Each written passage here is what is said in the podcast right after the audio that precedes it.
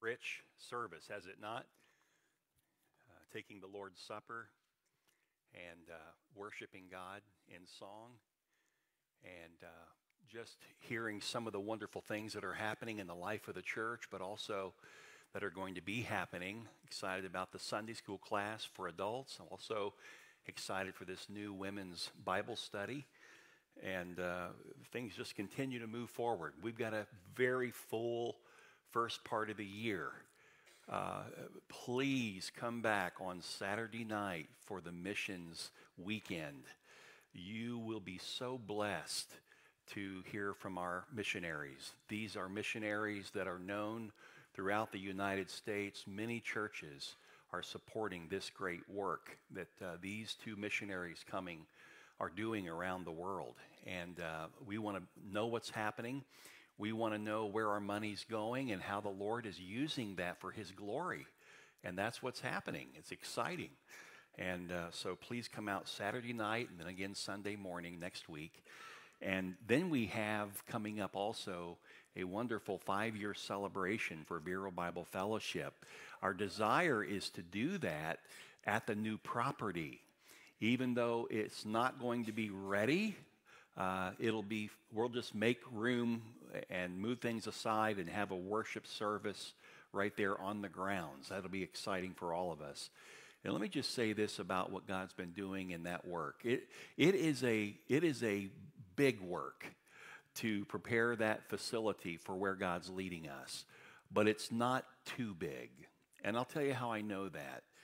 Because God is the one that led us to this church, to this property, and God has a plan for the future of Vero Bible Fellowship out west of this town and for future growth of our community.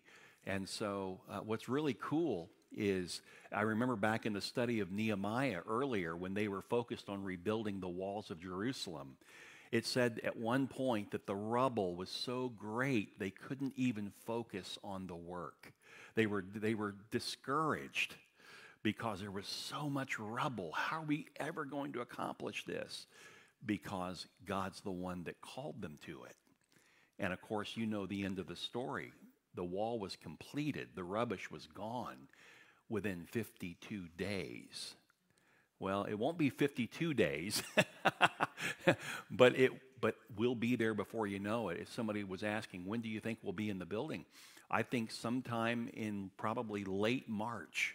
By the way, Easter is the last Sunday of March. Wouldn't that be something to have an Easter service? But even before we make a public announcement that the doors are open at the new building for worship, we as a congregation will probably start worshiping there a little bit before that so that we can really get familiar with our facility and iron out any kinks and make sure that we're ready to receive people when they come. So I look out and I see the crowd today. It's so good to see you. And yet I think about how many people are not here that are part of our fellowship right now. I don't know if you're aware, but sickness has really taken a lot of people at this time. And so we've got folks who are down today. They're hopefully watching by live stream, and we want to greet those from the congregation and even people who live up north who tune in every Sunday morning to the live stream for the worship of God. But let's keep them in prayer. I was sitting here on that front pew chair, and I was thinking about all that we've already experienced today, thinking about this message in Nehemiah, and then all of a sudden my thoughts went to Matthew chapter 6, where Jesus taught on prayer. And I'm just not convinced in this moment. I always want to be sensitive to what the Spirit of God is saying and what I sense. I've never heard His voice audibly. That's never happened. But I do study the Word, and I believe God primarily speaks to us by His Word.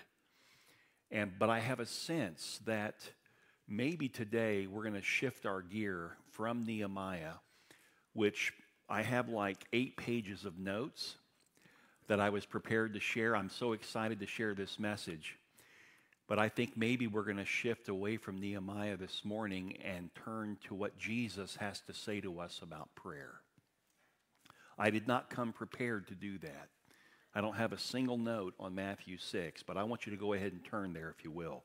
Let's let the Lord guide us. First, he's got to guide me with what to say, and so I'm trusting him. And then he has to guide you in what he is speaking to you through this text. And I just feel led. I don't know why, but just that prayer. Let's spend the time we have remaining in this service. Let's spend it on prayer. And I don't think prayer's ever done anybody wrong. Nobody's ever said after they've taken time in a busy part of their life, or maybe they're going through a trial. I've never seen anybody stop and just really seek God in that time. And then later come back and say, man, what a waste of time that was. Why did I spend so much time in prayer? Never. I have heard many people say, why didn't I spend more time in prayer? Why didn't I take that burden, that need, that situation that my friend is experiencing or that has come into my home? Why didn't I spend more time making prayer the priority? That happens a lot.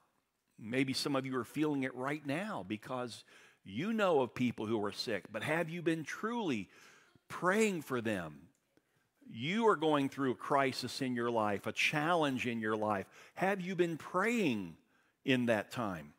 And so let's just go to Matthew 6, and I want to pick it up. Let me just take a swig of water here real quick because, man, I want to spend the next 3 hours just delivering this to you. Okay, verse 5, Matthew 6.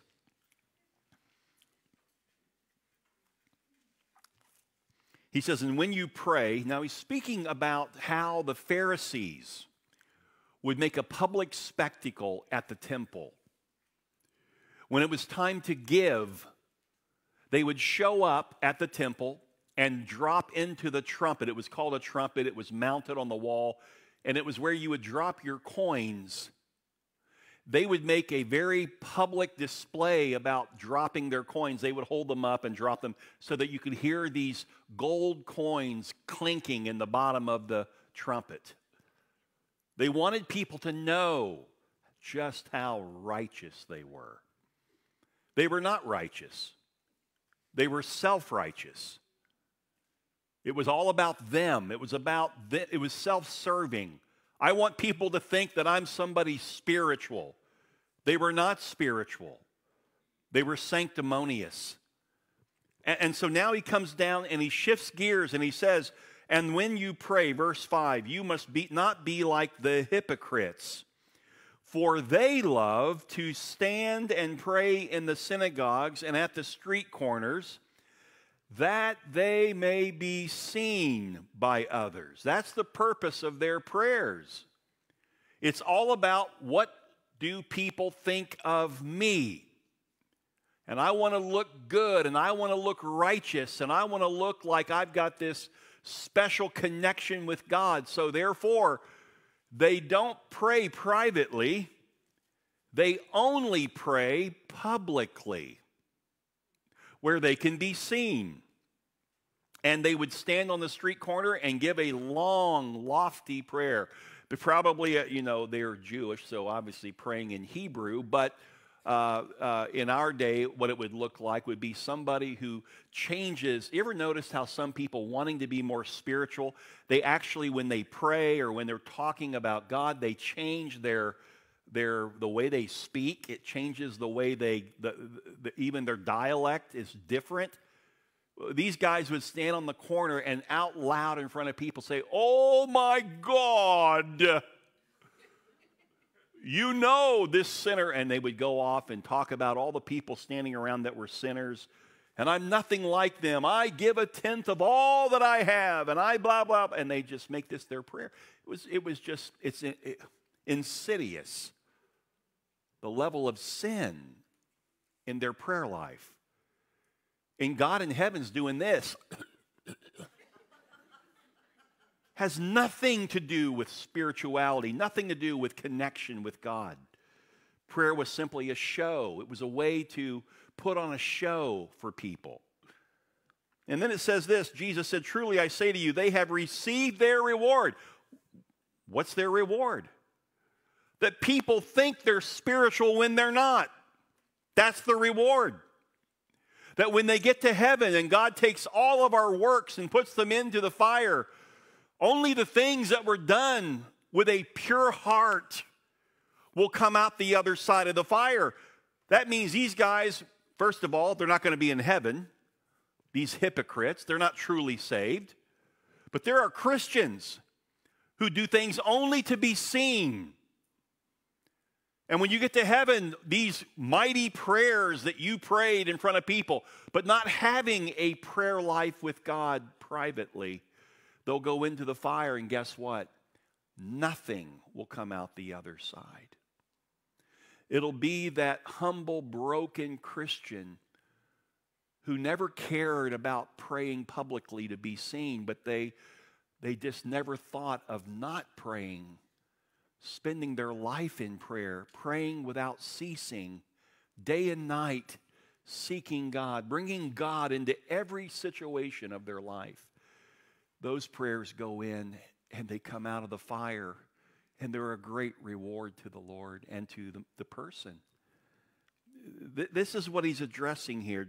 He says in verse 6, "But when you pray, go into your room and shut the door and pray to your Father who is in secret. And your Father who sees in secret," nothing that you do in secret is hidden from God, good or bad. But in this case, Jesus is speaking about your private prayers. God sees them. And your Father who sees them in secret, there it is, will reward you. Your prayers have connected with heaven. I love that.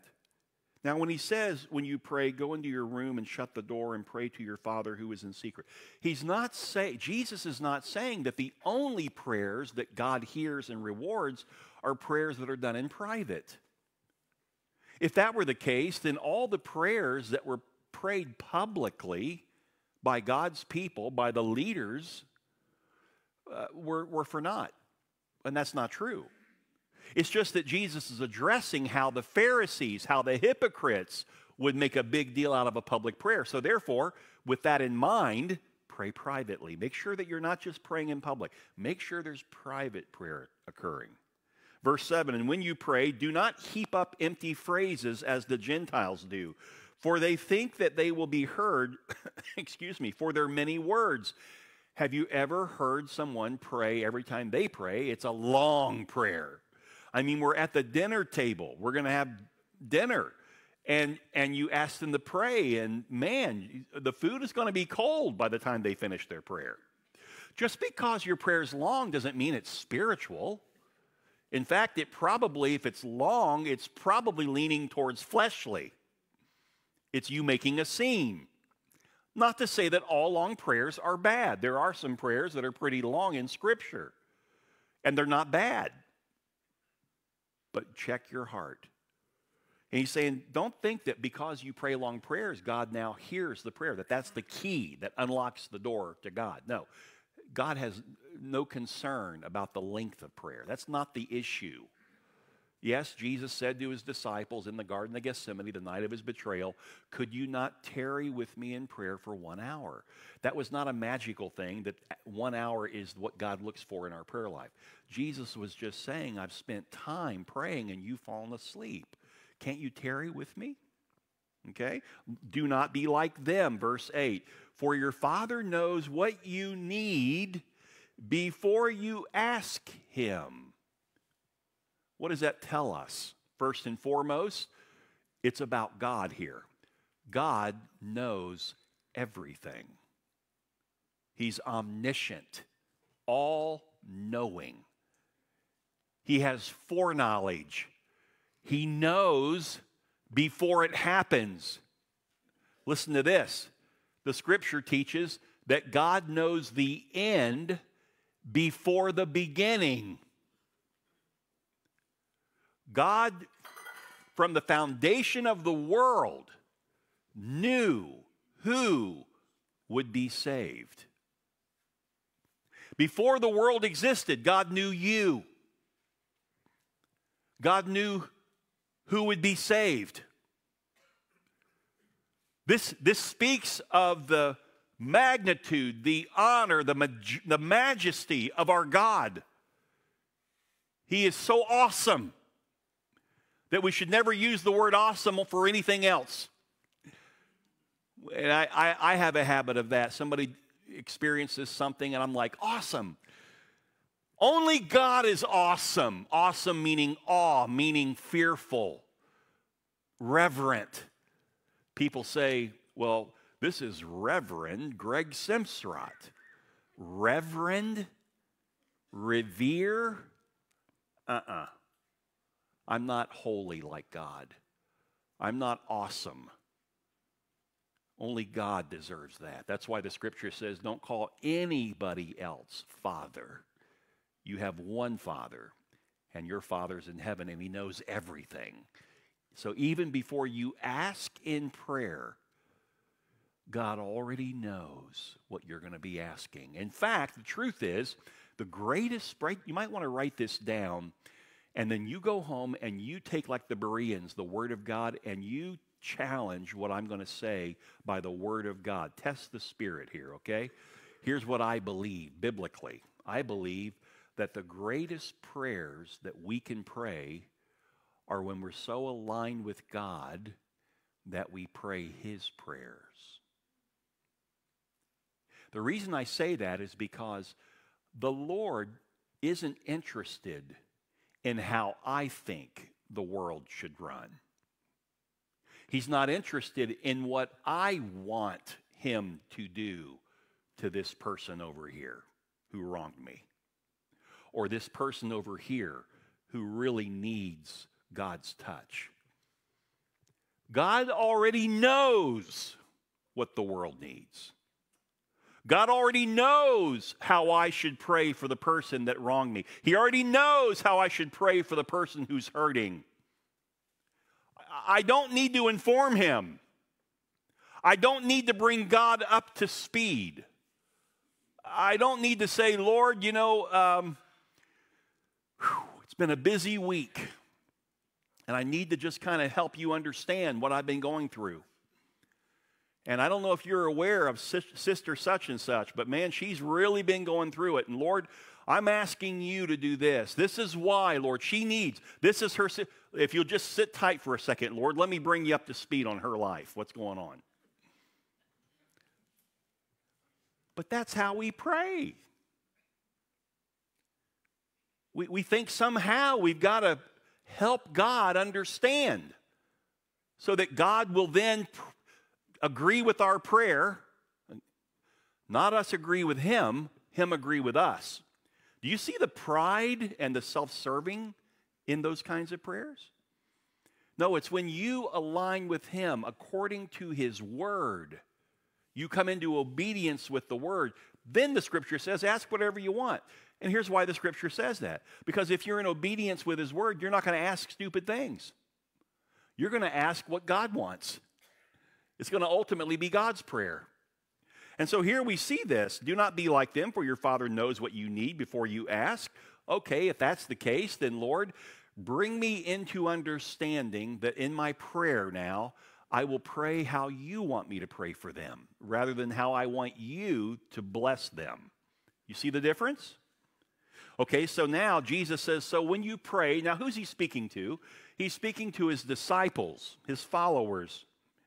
And He says, and pray like this, our Father in heaven. Our Father in heaven. I'm using the ESV. I know King James would say it differently in other Bibles, NIV and whatever. We typically use the ESV on a weekly basis because it's a good word-for-word translation. Our Father in heaven. So what did Jesus just say in that? First of all, He says you have a Father, not fathers. You have a heavenly Father. He's in heaven. Where is heaven? I don't know, but it's up. When Jesus left, it says He went up, right? He didn't go down, He went up. When He ascended. Where? To heaven, to the right hand of the Father. So heaven's up. And I should pray, and the way I should begin my prayer is with my Father in heaven. I need to focus on my Father. I need to focus on the good work that my Father is doing, has done. It's good to go back to the Old Testament, to the Psalms, and to the Chronicles and other places where God has moved mightily in the lives of people. And start calling those things out in my prayer life. Father, thank you for your word that shows me that you care for us even when we drift. You still love us. Your grace is still available to me according to Galatians. And call it out. I mean, let your prayer life reveal how much you know about your Father and that your Father is the centerpiece of your prayer life. You don't begin prayer with a shopping list of needs. You begin prayer with worship of God. That's what prayer is. Prayer is the act of worshiping God. So Jesus starts with our Father. And then he says, hallowed be your name. Eager to be worshiped. You're awesome. You're nothing like us. You are hallowed. It really does bother me. Somebody asked me this week, we were talking and, oh, we were in my truck. And somebody had borrowed my truck. And when I got in, I fired it up. They sat in the seat and it was on a Christian FM station. And I immediately turned, and I turned it. I put it on some Pandora. It's not lunchtime yet, right? I turned it to Pandora, and I put on some good Sovereign Grace worship music or the Getty's worship. And they said, why'd you do that? What's wrong with the Christian music? And I said, I don't want to hear these Jesus is my boyfriend songs. I'm sorry, I'm not into that sappy junk. Jesus is God, first and foremost, more than he is my friend. He is my friend. I'm thankful for that. I'm glad that I can have a relationship with Jesus, but I never want to forget who Jesus is. He's not like me. He is God. He's not coming back looking like the Jesus that left the earth before his resurrection. He's coming back glorified, eyes like fire, hair white like wool, a voice like the rushing of water, like a Niagara waterfall. That's what his voice is going to sound like. He is God coming back for me. And so, hallowed be thy name. Hallowed be thy name. It doesn't mean you can't, you know, Scripture, Jesus even said, call out Abba, Father. There's moments where we need to know the intimacy of God in that relationship. And so it's okay. He's my daddy. But never at the expense of his holiness. And Jesus made that very clear. Hallowed be your name. The next part of this prayer, your kingdom come. Your will be done. There it is right there. In my prayer life, God's not interested in me telling him what my will is and for him to join me in it. What God is interested in is for me understanding that he already has a will to be done on earth. That's why Jesus said, thy kingdom come. Thy will be done. Where? On earth. As it already is in heaven. In heaven, God's perfect will, God's perfect mandate is being lived out in heaven right now. There is no rebellion. There is no other option. It's totally, purely God's will, God's plan, God's purposes being served in heaven. And he wants to bring that down here through those who hold his Spirit. The Holy Spirit is in us. And so that's my prayer. My prayer is your kingdom come. So in my prayer life is first to bring glory to God, worship him, go to some of the Scriptures and the Psalms, see what it says about God, go to Jeremiah, go to Isaiah, some of the wonderful messages that God gave to these prophets about who he is. Focus on that, and then thy kingdom come. Thy, Lord, now that I have a picture of you, rather than starting off with my big problem, I get a picture of a bigger God, and now my problem's not so big. And now, rather than me telling you what I need you to do with my problem, now, Lord, let your kingdom come into my life. Let your will be done in this area that I'm struggling. What is it that you want me to do? How should I respond? You say, well, God's never spoken to me to tell me that. Yes, he has. You got to get into the book. Then you'll know everything that pertains to life and godliness, how to live a life that is right before God. You get into the Word of God. So now all of a sudden I'm finding God's will and I'm finding God's way through His Word. Listen, call yourself a Christian all day long and all night, but if you're not obeying the Word of God in an area of your life, there's an issue. When the Spirit of God comes into us, He convicts us, just like the world, of sin, righteousness, and judgment. The Holy Spirit's continually reminding me of things in my life where He's working. Does He not do that to you? Why? Because it says in Romans 8 that His desire is that I be conformed to the image of Jesus. So every day He's working on me to look a little bit more like Jesus. And there's plenty for Him to work on in me. But listen, the reality is, as He's working in me, I'm transforming, I'm changing by the Spirit. None of it is my work. It's all His work. Even the power to change is His work. Amen? It's all Him. But in my prayer life, now I'm lining up. I'm transforming. I'm conforming to who Jesus is in my prayers. Lord, how should I pray for this? And the Lord shows me in His Word, and I'm like, amen. Now I know when I leave my prayer life, I know as I walk out, I have a confidence of how to live, how to respond, how to react to whatever it is I brought to the Lord in prayer. Because I'm going to do it God's way, not my way. Amen?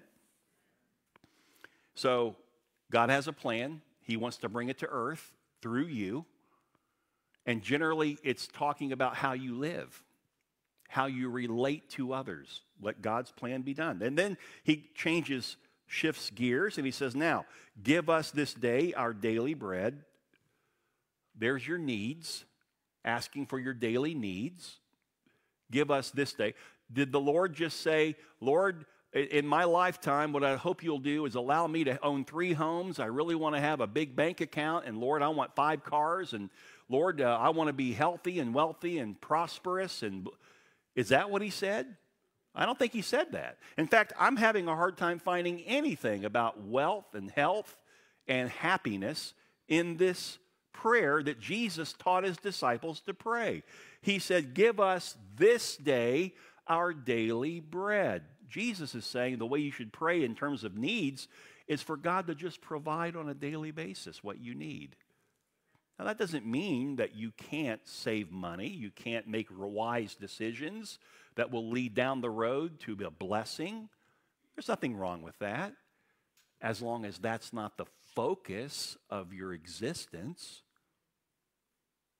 The focus of your existence is doing the will of God. That's what Jesus just prayed a moment ago. Now give us this day our daily bread, and forgive us our debts, as we also have forgiven our debtors. It's interesting how He phrased that, how He connected the dots there. He didn't start out with forgive our debtors. He started with forgive me of my debt. Forgive me of my sin. He's looking for us in prayer to offer up confession. When was the last time your prayer truly brought confession to the forefront, where you stayed there because the Spirit of God had you there to recognize your sinfulness? Where I wanted to go today, but just felt led to go this direction. We will come back to this Nehemiah teaching. Last week we looked at abiding in Christ, and that for a disciple of Jesus, the goal is that we would bear fruit. Today I wanted to focus on what does it look like to get to a place where we abide? Because it's not a switch you turn on and off. Okay, I should abide. I should reside in Jesus, spend more time with Jesus. Click, I'll do it. No, no, no, no. It starts with a change in you. It starts with transformation. It starts with repentance. You've got to repent of your sin. You can't just click the switch and become this person who now abides in Jesus. You first need to address the sin in your life. And I really want to get to that, a message very, very quickly here. It will be probably another week or so before we can get to it, but we will. This is one of the missing ingredients in so many Christians' lives. We're quick to recognize and praise God. We're quick to, ask for God's will to be done on the earth, but we always look outward in those requests. Give us this day. We never seem to get to a point where our prayer life turns inward and we see what God sees. I want to tell you that there is no greater place for a Christian to be than in a state or a condition of repentance.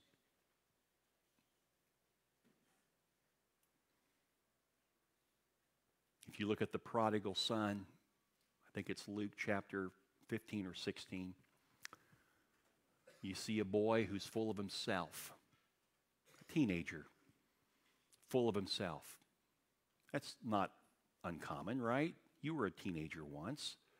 When you were a little child, anything your mom and dad did, you just accepted it and you went along with it and they provided for you. And then you started getting a little bit heady up in your head. Well, I would do it differently and this and that. And all of a sudden now you're in a state of rebellion against parent. What do they know? Good grief, man. You know what kind of music my parents like? What do they know? They don't even know what TikTok is. They think it's a clock on the wall. And you get full of yourself. And you rebel. And for many of us, that rebellion was not just to our parents, it was also to God. We went another direction. That's what the boy did in that story. His father had a wonderful farm. He had land. He had money. He had two sons who worked the land. And the younger of the two decided, my dad doesn't really get it. Life, there's got to be more to life than working the farm. And my dad just doesn't understand that, and he's missing out on so much. I'm not going to let my life go by and be like him. I can promise you that. And so he told his dad, I'd like to have my inheritance now. You normally wait until the father's gone or the blessing of that inheritance before he dies. He gives it to you. This boy demanded it. And the father went along. I can't tell you the number of times in Scripture where God hands over to us what we want, even when it's the worst thing for us. If you want it, go for it. And that's what the father did. And the boy left. And the father did not chase after him. When you leave the father lets you go. Go sow your oats. Go do your thing. I'm dealing with different men who are in addiction. I have for years. The Lord just seems to open doors for me to minister to people in this light. And I know that many of them have a desire to come back, but the addiction is so strong and they keep giving in to the addiction, and then the addiction kills them. I can remember back pastoring down in South Florida, and a 17-year-old boy in our church got hooked on OxyContin, and it took his life.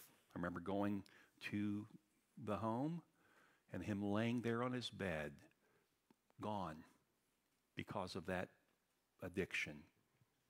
I've seen it over and over and over again. And God allows that. If you want to bow up and do life your way, God will allow you. But now you've He's pulled back. Here's what he pulls back.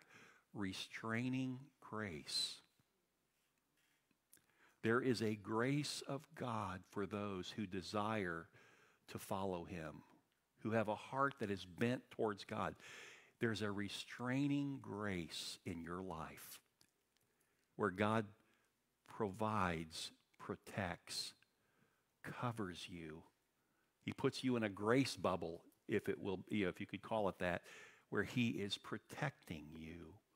I know people in our church right here. I heard from one of our gentlemen in our church, not just recently, who struggled with alcohol and has not had a drink in years. God's restraining grace at work. But if you rebel like this boy, guess what? God stays back. And he releases you from the restraining grace. Go ahead. Do it your way. This boy goes off, sows his oats, runs out of the inheritance money that he had, which would have taken a lot of partying and a lot of friends to help you spend that money. And when the money was gone, the friends were gone too. And he finds himself working for a farmer somewhere, throwing slop to the pigs. And as he's looking in the bucket at the slop, he's thinking, this is all I have to eat. I'm no better than that muddy, stinky pig. And it says in the text, he came to his senses. He started by the Holy Spirit of God to think differently about his life.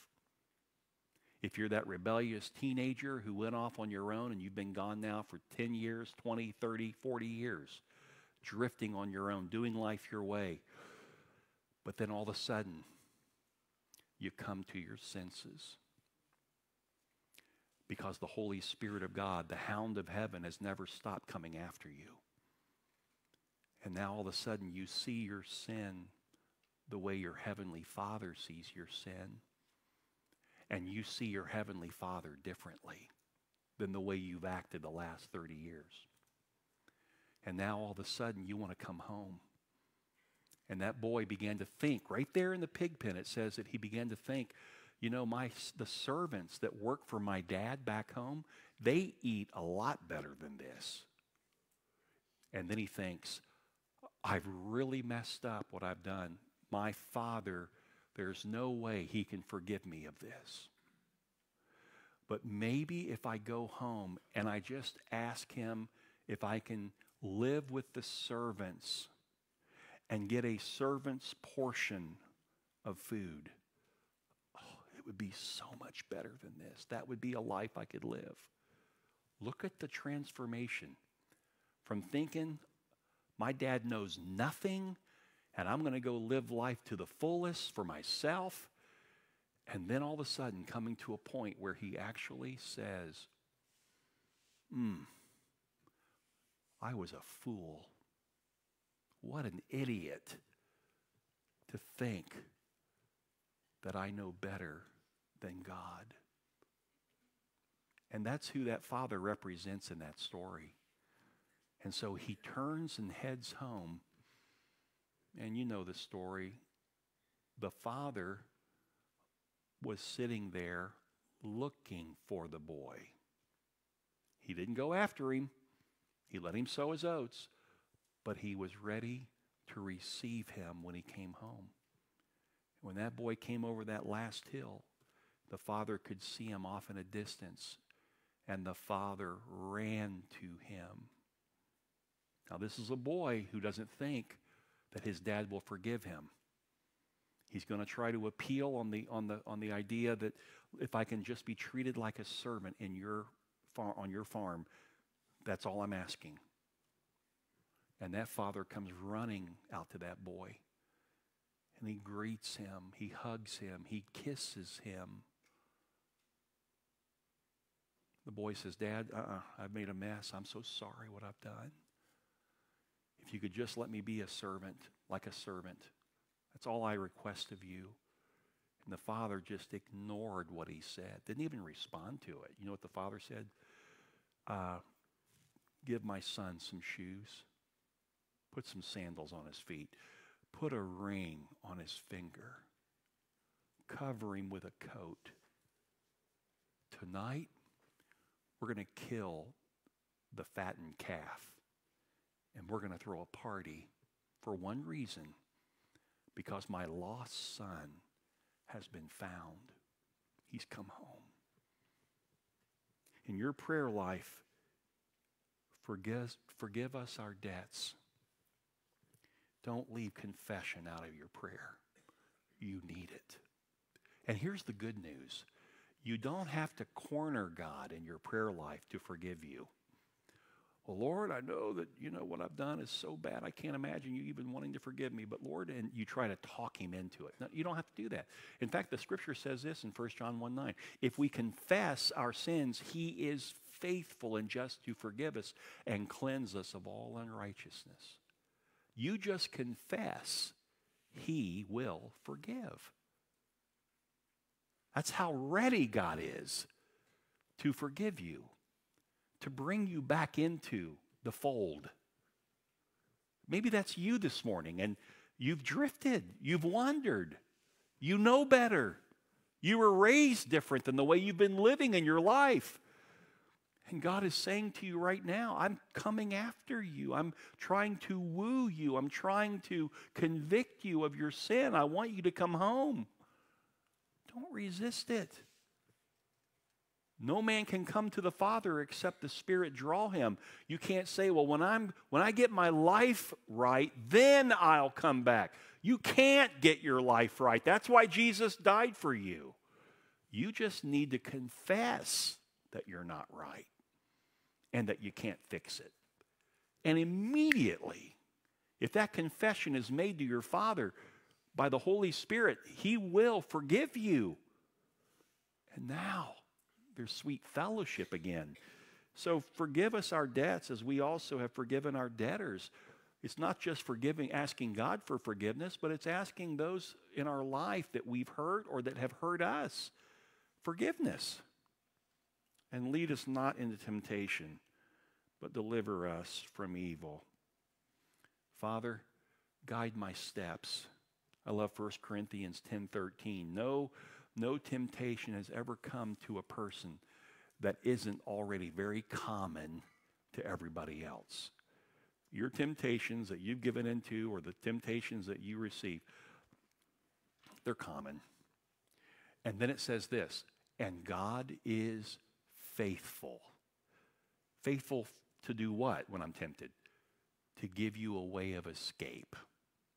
You don't have to give in to the temptation. I'll never forget in college one night, it was late in the evening, and I had been away from the Lord from the time I arrived at that school. I went 1,000 miles from home so I could sow my oats. I was a prodigal son boy. By the way, it ended with me being a bartender in a restaurant. And anything and everything, I was experimenting. And I remember one night, I was about to go into a situation that was extremely sinful. And I went back up to my dorm room. This is a Christian college, by the way. I went back up to my dorm room to get something to leave and go. And when I got up to the top of the stairs, one of my buddies on my floor yelled out, "Simp, your dad's on the phone." And so I went down to the phone. "Hey, Dad." And we talked. He just wanted to say hi. My mom wanted to say hi. When I got off the phone, I don't want to go out and do what I was going to do. I don't want to rebel. That was God. That was the restraining grace of God wanting to draw me back. And it did. That and many other things, God brought me back to where I was able to commit my life to Christ. Went from a business administration degree to ministry. Had no clue how to be a pastor. God just did all of that. See, all he needs from you is to confess. And then he takes your life and he just blows it up into what he wants rather than what you want. You'll never regret. I've never heard a Christian say that he was sorry he was a Christian. But I have met a lot of sorry Christians. If you truly give your heart to Christ, that's how they will know that you are his disciple. In fact, take your Bible and turn to John chapter 15. Let's just close with this verse. John 15, we're going to pick it up at verse 8. John 15, 8. Jesus is teaching his disciples, and he says in John 15, 8, by this my Father is glorified. Okay, what is it that glorifies the Father? That you bear much fruit, and the fruit is not your works, it's the Holy Spirit working through you, the fruit of the Spirit, right? But then he says something else. And so prove to be my disciples. The way that we know that we are his disciples is that we have confessed our sin and now our life belongs to Christ and we bring fruit to his glory. Amen? That's what God has in store for you if you'll turn and repent. That's why this prayer that Jesus prayed for his disciples was so powerful and so important. When you pray, you start with worship. You don't start with your laundry list of needs. And then when you finally get down to the needs, you're going to find out the needs aren't nearly as big as you thought they were. And God already has a plan because his will be done on earth as it is in heaven. Now all of a sudden, you are stronger than you've ever been before. You're ready to go out and face the next issue that you have because you are a child of God. And by that, you'll do his works, the fruit of the Holy Spirit flowing through you towards other people, and towards the Lord. I want to pray, and I want you to pray. And if you're here this morning and this teaching from Jesus' words is touching your heart, it's not because of me, it's because of the Holy Spirit who's working in you right now. Right now, he's working. And all you have to do is confess that you're a sinner. Put your hands up. I don't mean physically, but that's what you're doing spiritually. I'm putting up my hands. I'm saying the Holy Spirit has apprehended me today. I'm going to let him take me. No longer do I live, but Christ lives in me. The life I now live, I live by faith in the Son of God. Why? Because Paul threw his hands up and said, I surrender. That's all God's asking you to do. By grace through faith, you're saved. All you can do is surrender so that God's work can be done through you. Father, right now, move in hearts in this room.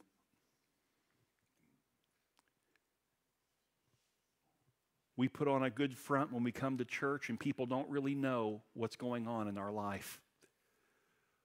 But you see everything in secret. And your Holy Spirit is speaking to hearts in this room right now. Father, do your work. Do your work.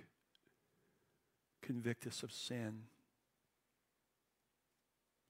Convict us of the false righteousness that we've been hiding behind. The sanctimonious spirit that is in us.